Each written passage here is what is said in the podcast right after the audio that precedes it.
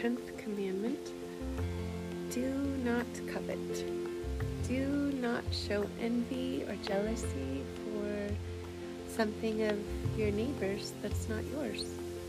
And the Bible says for their wife or item or house or slave, which was a servant really for them. The same as today. That there's nothing that we are to covet, to want. The Lord is our shepherd, I shall not want. He makes me to lie down in green pastures. He leads me beside still waters. He restores my soul. He leads me along paths of righteousness for his name's sake. Yea, though I walk through the valley of the shadow of death, I will fear no evil, for thou art with me. You prepare a table for me in the presence of my enemies.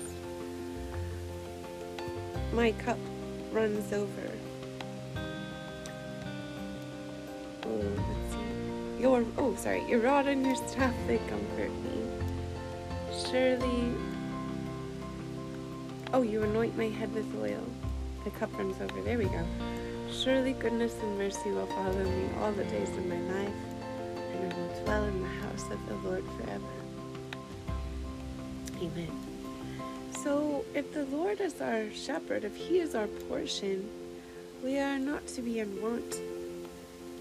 And covetousness has is probably one of the leading sins that has separated first world nations from God.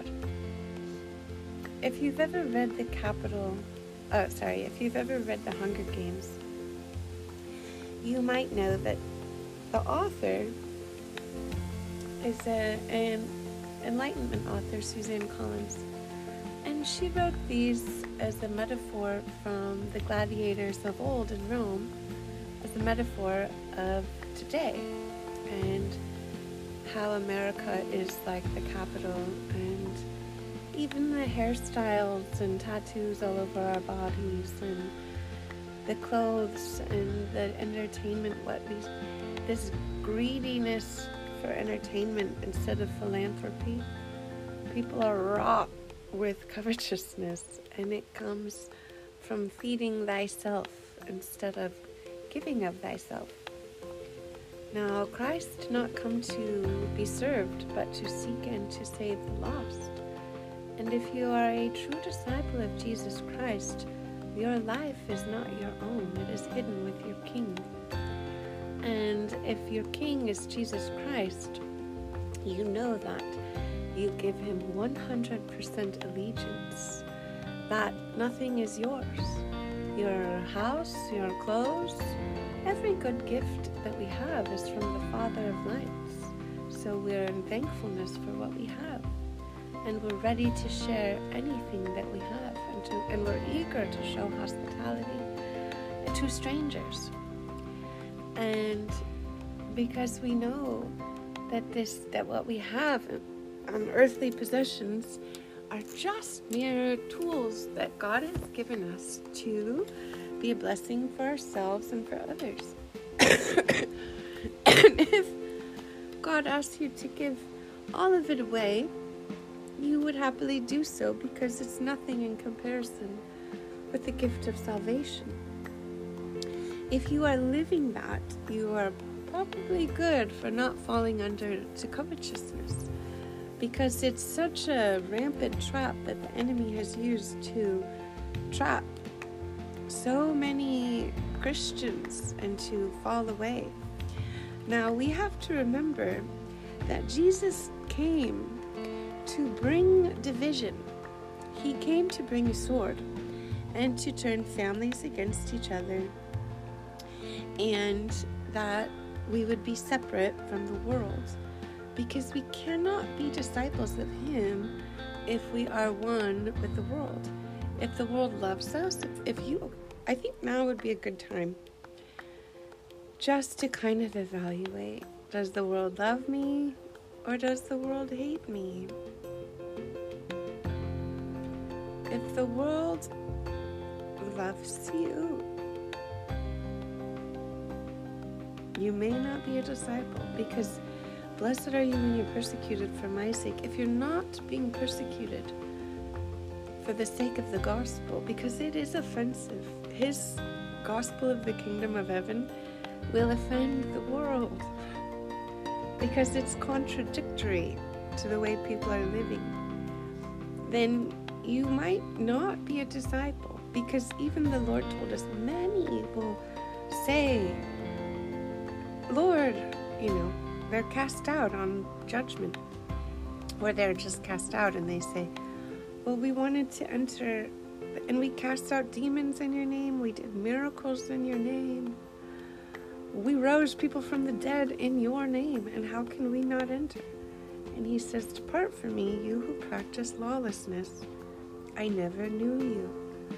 Now, that is, sounds harsh, but that's why the Lord told us beforehand so that we could know that even those that do miracles in the name of Jesus may not know him. His heart is not about um, selfishness. It's the opposite. And giving and humble and loving unconditionally to the point of death. And that is the gospel is that we are not our own. We die to the flesh. We crucify the flesh. We can't do it alone. We need the help of God that we are no longer living for ourselves or for this world or for stuff for goodness sake like this is if we have a lot of stuff we know we can't take it with us we can take with us good works because that's what we're rewarded for our good works and that's what jesus taught us so we don't sound an alarm or, you know, bang a cymbal when we do a good work. We it's a secret between our Father in heaven and us. So covetousness, the best way to counteract this if you feel like there's something you can't you wouldn't let go of if God asked you to give it away then really the best way to to be born into the kingdom of heaven is to give it away and ask God what he wants you to give away and help him to ask him to help you give it away. Because um, in the kingdom of heaven is all about sharing. Remember when the first when the early church was repentant, the first thing they did is sold everything they had and gave it away. And that's, it was all things in common. And then they got the power. Then heaven opened up for those guys. And I truly believe we've been in darkness, the church has been in darkness for about 1800 years. And the way that church has been done and Christianity has been taught is contrary a lot of it to God and that the way that pastors the pastors are modern day Pharisees. I don't know any pastors that preach on the full gospel today. I did know some, but they're in heaven now with the Lord. And I didn't personally know them. Meaning the full kingdom of heaven, what Jesus taught. No one is teaching that.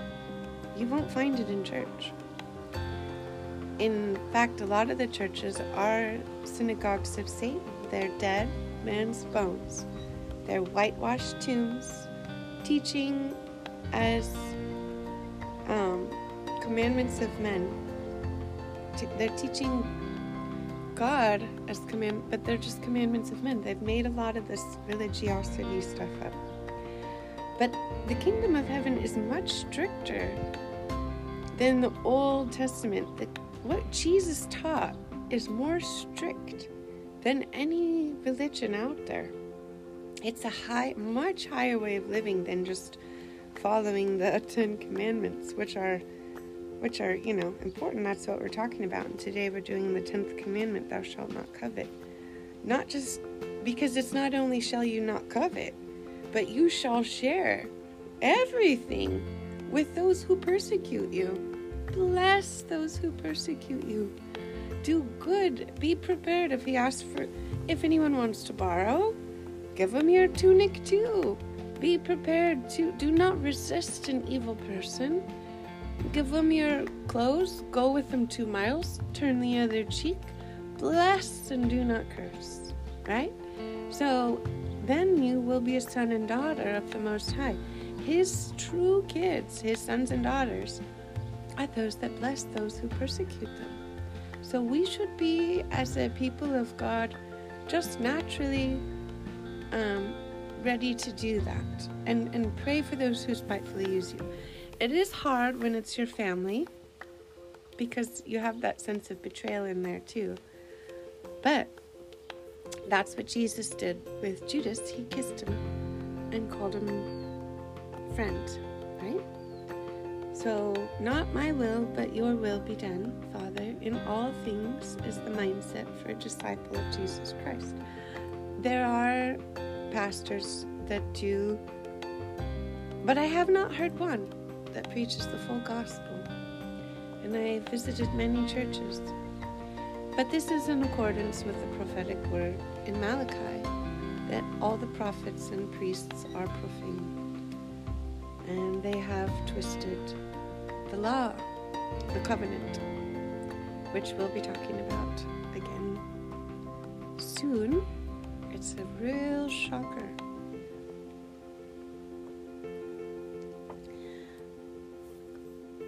What it's what is showing that someone is a true disciple is that they're a new creation. That they are a new creation. And old things have passed away. and, it, and all things are new. This is what matters, is that we're changed by the power of the Holy Spirit working in us and that we hear God and that we're able to do his will. Because he might say, give this person a thousand dollars or give this person five or you know go minister to this person over here. And that you're able to follow him to do his perfect will shows that you are his kid so it's not about going to church once a week that has nothing to do with being in the kingdom of heaven so John the Baptist prepared the way and he said, Repent, for the kingdom of heaven is at hand. And Christ said, Repent, for the kingdom of heaven is at hand. That you would turn from what you're doing and start doing it this way, the kingdom of heaven way, which is blessed are the meek, blessed are the peacemakers, if you hunger and thirst for righteousness. So, um, it's a process. It's a process of sanctification. At three three years, the disciples of walking with Christ, they were even casting out demons and healing people, and they all betrayed him after three years of walking with him. So, or you know, they didn't stand with him when he got arrested, and Peter denied him three times. So, the Lord has so much mercy and grace, and it's it's not that he's out to get us at all. He's out to change us into the image of himself. So that when people look at us, they think they feel like they've spent time with Jesus Christ. That's the whole point. And we can't get that way if we're holding on to stuff or if we think stuff is more important than people. It just doesn't matter. It's all going to burn. And um, what we pay for things is how valuable they are. There's only it's all in our minds that stuff is really that valuable. It's really not. What's valuable to God is people because they're not replaceable. There's every single person in the world is so precious to God because He made them. We are made in the image of God. And the minute somebody says otherwise and gets a country to believe that we're not made in the image of God, I assure you, genocide is one step away. and that's what's happened in this country. People said that on the Roe v. Wade, and there's a genocide on unborn babies. And God is very angry with that. And He's merciful that He's giving people a chance to repent. But very angry. And that is something I'm sure of. He loves those babies. And they're His children. And when you have an abortion, you are killing the Spirit of God. So, no, that is and and he said that if you Jesus Christ said if you live those who live by the sword will die by the sword. And he has no secret, it's in all the prophets and the books of the Bible, especially quite a bit in Revelation explains this that there will be destruction. This is what the whole Bible is talking about the first and second coming. And when he comes again, the day of the Lord is the day of doom. And he's gonna, he has the sword, the plagues, and the pestilence. And if you don't, I guess we have to know the fear of God is the beginning of wisdom. And if you don't fear God, if you don't understand that He kills people, He's always killed people, um, and He's going to kill I think, two thirds of the world here pretty soon. So if you don't understand that He's the one, the author of life and death, that can have the power to destroy both body and soul in hell, not the devil. The devil just deceives people and gets them separated from God. So they, but God, um, he wipes out entire nations, no problem. He wiped out the entire world once with the flood. That's actually confirmed in the secular world as well. And but so he's the same God. He's the ancient of days. He doesn't change, and scripture cannot be broken. So you don't want to be on his bad side because he's scary. I mean, if you really knew him and understood his ways, how he can strike people dead. And he does that today, and people don't understand that that was actually, yeah, that's that's God. He's you have to have a healthy fear of God. And to be afraid of him, yes. But if you're not afraid of him, you're not going to repent because what's the point? You can just get away with everything, but you don't understand that you're really not getting away with it. You're just throwing up wrath. So that's really what helped me to repent. when a friend asked me, if you really believe God is who He says He is, then how come you don't obey Him in, every, in everything that He asks? Well, that was almost four years ago, and I remember thinking, oh, yeah, you're right. So I got the fear of God in me, and the Lord started showing me all His mercy and how I was still alive after all my sinning, and I was just so thankful that He hadn't taken me out yet. but that's, but that's, um, that's the truth. That unless you fear God, like, you know, your dad when you're growing up you obey him because you're just a little bit afraid of getting his thinking. Okay, so that's kind of similar. You fear God, he's your king, and you've sworn allegiance to him, so you're going to obey him. And that's how you can start to repent and realize his mercy in your life. He's so good. Even all these times we've been disobedient and do deserve to die. And what I have told people is if you want to know what He's forgiven you for, you can look up under the law and the Torah. All the consequences are there for sin. And pastors that have told you all sin is the same in God's eyes is a lie. That's not in the Bible. That's never anywhere in the Bible. And there's there was actually certain sins had were death. Certain sins were, um, you know, you pay back what you've done wrong. But a lot of sins you got the death penalty for. So a lot of sins are deserving of death but not all of them. So you can look up which sins you did and what sin and how much you're forgiven, and just begin to thank the Lord that you don't have to do that consequence. That consequence is not coming to you, and that can help you with covetousness too. And you can have the fear of God and start to give things away to the poor and enter into the kingdom of heaven, which is the kingdom of heaven is not fear and torment because Jesus is the Prince of Peace, and you have the kingdom of heaven is righteousness, peace, and joy in the Holy Ghost. So it's not a realm of fear and pain, it's a realm of heaven.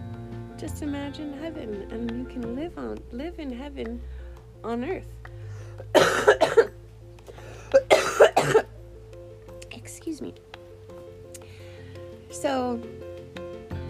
that's really, you know, like if you think of Narnia and Aslan, the witch was afraid of Aslan. That's how the devil is. He's afraid of God. Okay? So we should be too, but not afraid of the devil. But we should understand who our true enemy is. Not people. We don't wrestle against flesh and blood, but against principalities and powers, councils. There's all sorts of different realms of darkness in the heavenly places. And those are what we're fighting here. And our army, we fight the fight of faith by prayer. Prayer, worship, preaching, and it's a battle. And every day is a battle. Because that's the whole battle. That's the whole point. so I hope this message helps and know that He has not come to condemn the world but to save it. But that not one jot or tittle will be removed from the law and heaven and earth will pass away, but his words will by no means pass away. So I just encourage you to really manifest, read the Sermon on the Mount until you are living it. It's not about memorizing the word as much as it's about living the word. He is the living word, Jesus Christ. He is coming back as a warrior. Right. So read the whole Bible and ask God to reveal Himself to you. And repent, for the kingdom of heaven is at hand.